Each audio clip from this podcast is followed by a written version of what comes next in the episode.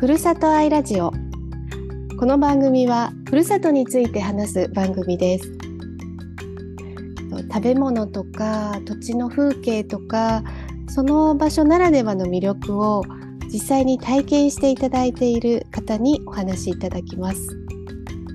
今日はゲストの堀ちゃんにお願いしようと思います。堀ちゃん、こんにちは。はい、こんにちは。堀ちゃんは今どこから喋ってくれてるんだろう。はい、私はアメリカワシントン州のモンロー市から話しています、ワシントン州って常々ちょっとあそこだよなって思ってたんだけど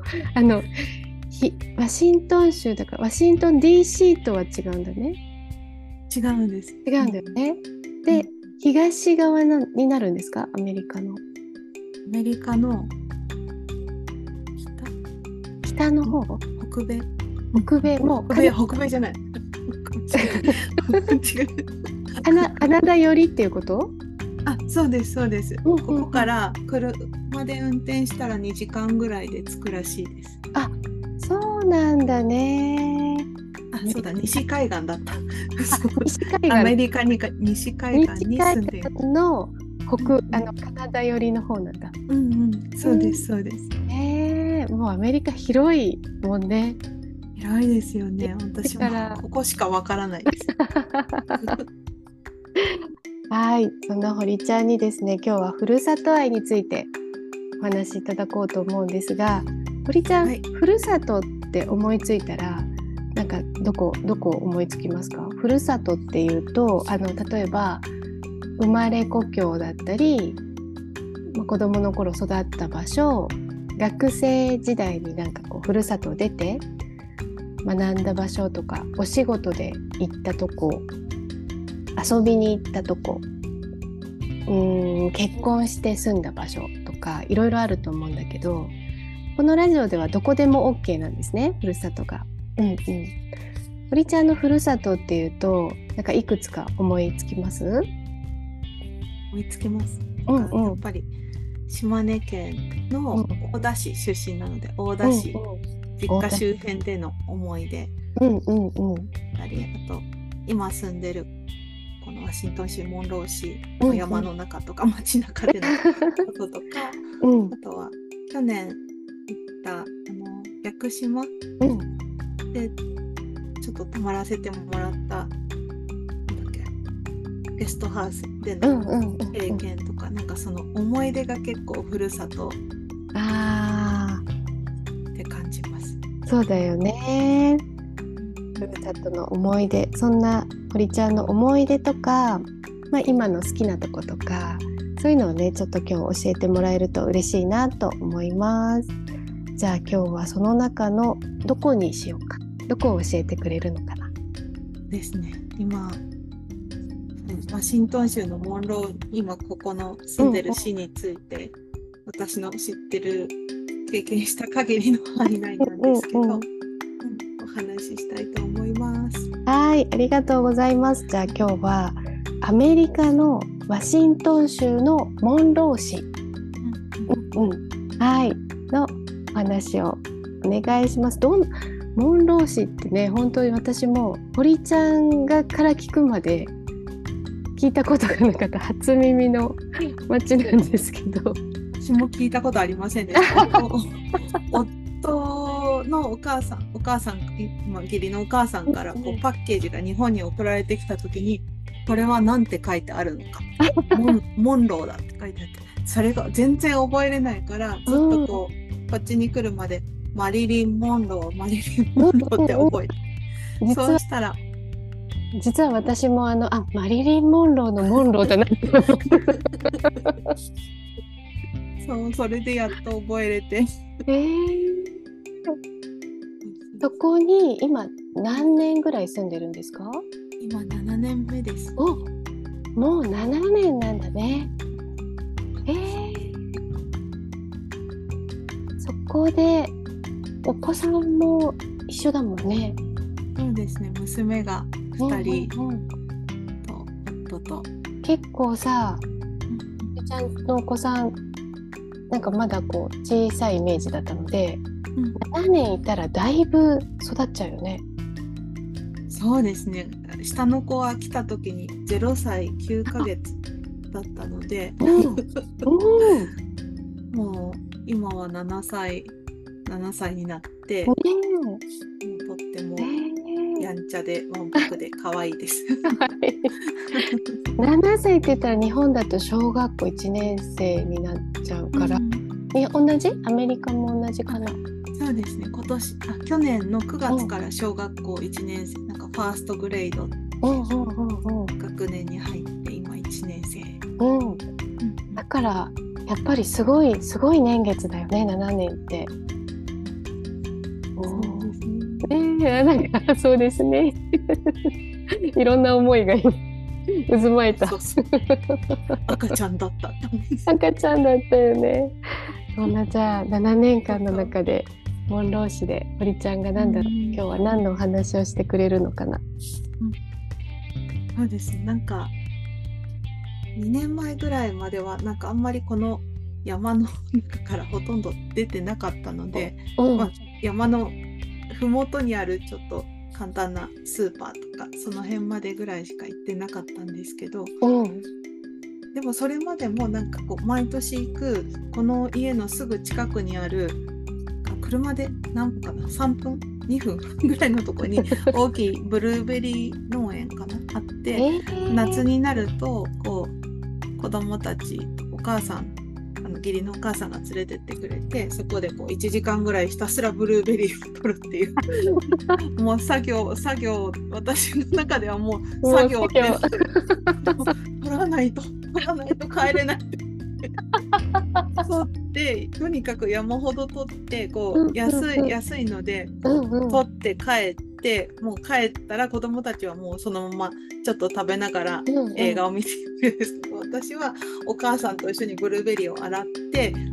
ちょっとこう拭いて冷凍庫に入れる作業が待ってるので、こうその一連の作業がもうこうブルーベリー農園に行ってブルーベリーを取りながら子どもたちにあちこち散らばりすぎないように、動物たちもこうちょっと簡単な網の向こうにいるので、下の娘がちっちゃい時はなんか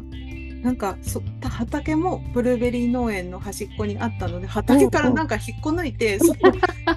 ヤギだったかなんかにあげようとしててやめて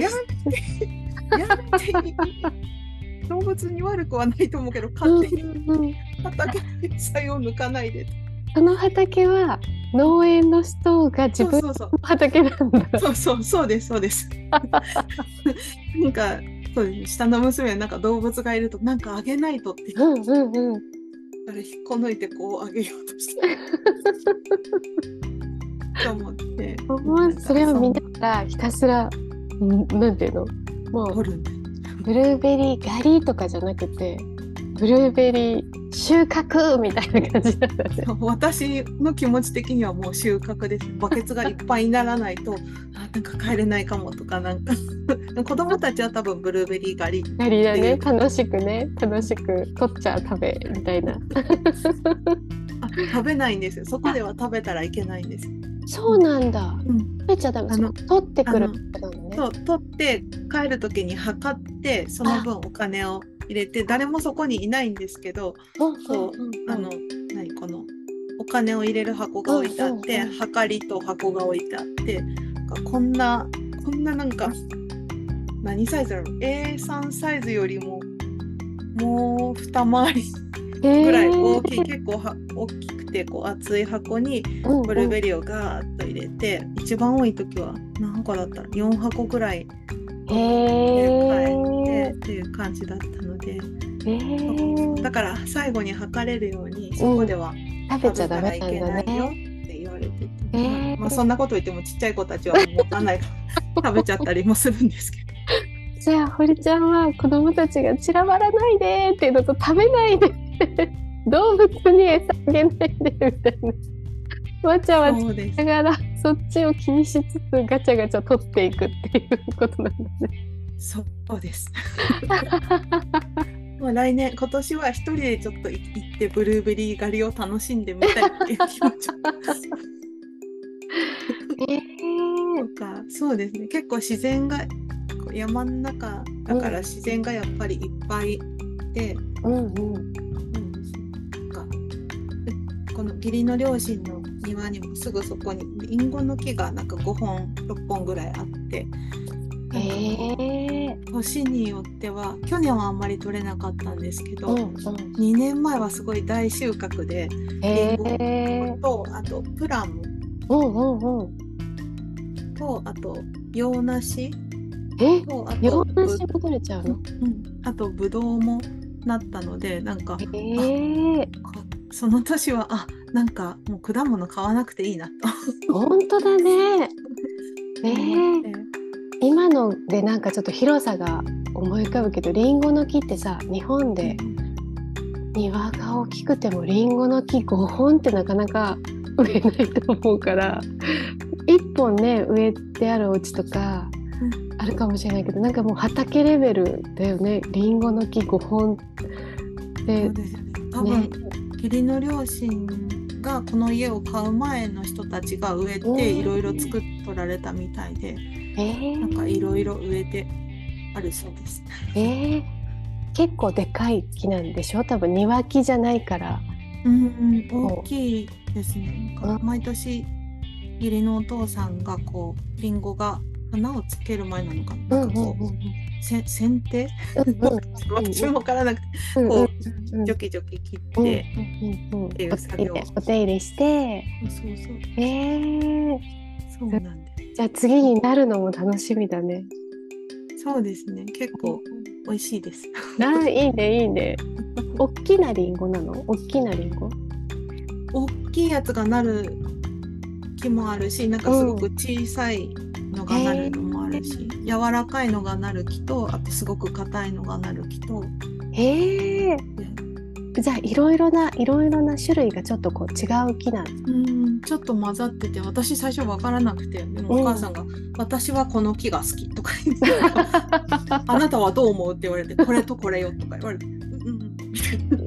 まだ分かりません。どっちも美味しいみたいななんか今さ、堀ちゃんお好み焼きとか作ってたじゃない？なんかそのちっちゃな木って姫リンゴみたいなやつなのかな？そんなにちっちゃくないの？そんなにちっちゃくはないです。なんかこの、なんだろう、この一回りちっちゃいぐらいな感じ？普通のリンゴの。なんかさ、堀ちゃんいつもこう楽しそうなことやってるから、あの縁日のさ、リンゴ飴とかあるじゃんありますね。なんかああいうのとお好み焼きとかおにぎりとか並んで、こうジャパニーズお祭りフード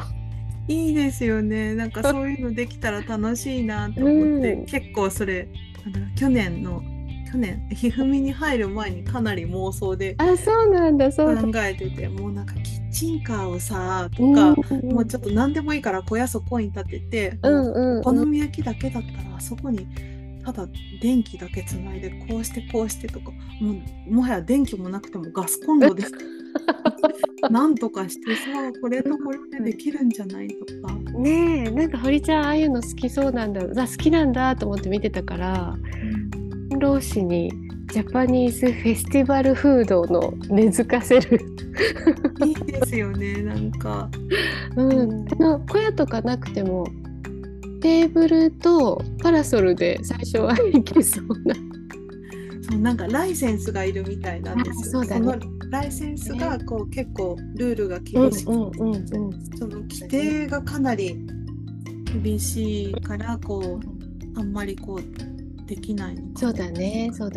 初はなんかパーティーみたいな、ホームパーティーみたいなのだったらね、かもしれないけど、やっぱ日本でもさ、作って売るってなったら保健所の許可が下りる場所じゃないとできないから、多分そういうのがきっとアメリカにもあるよね。そうなんですよね。そうか去年1回だけやった時に後からお母さんが指ライセンスはどうしたのみたいなことですごい心配されて、あれは1回だけだしコミュニティ内でさっとやったのだから大丈夫だよって言ったら、びっくりしたよ。ああ、そっかそっか、心配してくれてるんだね。そうです。ちょっと今私もとほりちゃんはね、楽しい話が好きなので妄想の楽しい方に行っちゃいましたけど他にはどうかな、モンローでそうですね、見つけたんだよねとか、こんないいとこあるよとか。私モンローの街中のなんかこう小さいお店がこうずらずら並んでいるところを通るのが好きで、何のお店だろうこれみたいな、なんか別に そのお店がすごく素敵でなんかこうどうこうっていうことじゃなく て何のお店だろうなんか、素敵かもしれないんですけど、入ってもなんか外から見ただけじゃ何のお店かよくわからないな、なんかいろいろ置いてあるなみたいな、そのなんかなんだろう感がなんだろう感そういうなんていうの、なんかショッピングモールとかじゃなくて、日本でいうとこのなんていうか商店街的な感じが。商店街でもないのかなんか、私がその街並みの中、街の中で一番っていうか唯一行くのが古本屋さんに行くんですよね。はい。ここになんかほとんどは英語の本なんですけど、たまに日本語の本がちょっとだけ置いてあったり。あと英語の本でも簡単な子ども向けの絵本があるので、これ面白そうだなとか、なんかそのお店の雰囲気が私はすごく好きなので、黒いねでっかい猫ちゃんがいて、なんかこのオーナーさんがなんか多分同い年ぐらいの女性の方で、日本に住んでたことがあるよって行くたんびにこんにちはとか言ってくれるんだ、日本語で。いやー、なんかこうちょっと安心する場所で、こう綺麗じゃないとこ綺麗じゃないというか、綺麗じゃないところがこうなんか本もこう横平積みで置いてあるの。そうそうそう、いろんなところにこう置いてあってその感覚がまた好きで、でなんかいろんな人がこうあちこちに本が置いてあるから、この前行った時もなんかおじいちゃんおじさんかな、こうその本を探すためにこうちょっと床にこう手をついて頭を横にしてこうやって探してて、その探す感覚もなんか。床から平積みしてあるんだね。そうそうそうそうです、そうです床から置いてあります。あ、テーブルの上とかじゃなくってねテーブルはないあるのかな、テーブルと床の境目があんまりよくわかんないか。そうじゃあちょっと宝探し感があるのかな。そうですね、ありますあります。ちょっと埃っぽいみたいな。ちょっと奥の方はなんかちょっと埃っぽい気がする。そうで、堀ちゃんも一緒になって横向いちゃうよね、平積みだから横向いてこう探していくんだよねきっと。普通にこう縦に並んでる場所もあるんです。そうなんでもこうあちこちにこう床から平積みしてある場所何があるんだろうっていうワクワク感があるね。もう一体何の本なんだろう、英語だから分かんないと思う。本当だね開いて違うと思うこんにちはって言ってくれるとちょっとどんな感じだったんだろうね。あんまり普段日本人の人がいない、モンロー市っていうのはちょっと前堀ちゃんから聞いたらあんまり日本人の人が、いない、そんなに遭遇しない場所でこんにちはって言われたらどんな感じしたの？こんにちはって言われると、日本語わかるんですかって毎回なんかたまにこう私が日本人だっていうことがなんか察した人たちが、ありがとうございますとかこんにちはとか言ってくれる時がたまにあって、こんにちはどうもみたいな言うと向こうもすごく喜ぶ嬉しいですね。なんかこう、いきなりつながりが深くなった感じがします。本当だよね。なんていうかさ、なんかやっぱそれってちょっと優しいっていうかで、自分たちももし近くに外国人の人がいたら、なんていうの、日本語ってそんなにメジャー？ありがとうございます。なんていうか、なんだろう、そんななんか小さな国じゃないですか。だからそれこそなんていうの、昔の歌とか今までのこう先輩たちがこう外に出てったからありがとうございますとかね、ちょっと知ってもらってる日本語もあるだろうけど、それを言ってみようってこう思ってくれたこととか、もしかしたらなんかね、ちょっと調べてくれたりとかしてたとしたら、そんなのってね、そんなのってなんかたまんないね、なんかね、うん、あ、でも私ちょっと少し前にその同じ街並みを歩いてた時に見つけちゃったんですよ、うん、何を？なんかこうモンローのそのお店とお店の間のちょっとなんか壁になってる部分に、そこになんかこう記念館みたいな、なんかそんなような英語が書いてあって、でその記念館のそのなんか入り口の横の壁にその写真が4枚ぐらい飾ってあって、そのうちの一つになんか広島だったかな、なんかとにかく日本から来たなんか名前がね、なんかこう日本人の方でその人がなんかすごくなんかモンローに貢献されて、でそのなんか記念館っていうか、なんか何かこう何したか忘れちゃったんですけど、すごいそれ言いたかったら調べとけばよかった、今思い出しました。そうなんだ。その人の名前が書いてあって、ね、こうその人がここにこれを作ってくれたよっていうのが、感謝となんかそういうメッセージかな、なんかどういう人だよっていうのが書いてあって、そうなんだ、モンローにそんな昔から日本人が、いやもういるのかもしれないです、もっと。だから本当だね。いやなんかそういうのもちょっとさ、急にふっと見つけると、どんなちょっとこうどんな感じがした？見つけた時すごいつながりを感じますねそのいつまでそこにおられたかわからないし、どの時代におられたかわからないけど、なんか急にその人とのつながりを感じて、私もモンローですみたいなモンローにいるから見てるんだけど、なんかこう、なんかさ、今の堀ちゃんの喋ってるカップが見てたらっていう、こう普通のそのここにはいないんだけどそうプッシュしてるみたいなそういうことが心の中で起きたのかなっていう感じがそうだったと思います、すごい感動しましたね。なんかちょっとモンローがだんだんこうホーム感してきたねそうですね、なんかね、いやなんかね、そうこうやってねお話は尽きないんですけど、第1弾はこんな感じで、もし第2弾が聞けたら、そのモンロー氏のその誰々さん名前が分からない誰々さんは何をしてくれた人なのかとか、ちょっともう一回調べてきますねもう一回話してほしいし、ちょっと前に聞いてたこうモンローに日本の兆しが見えるみたいな、あの辺も聞いてみたいなって思います。ぜひぜひお願いします、もう堀ちゃんがね、その頃にはなんかモンローがザ・ホームみたいな感じになっててなんかモンローといえば堀ちゃんみたいになってる何かが起きているかもはい、とっても楽しみにしています。あ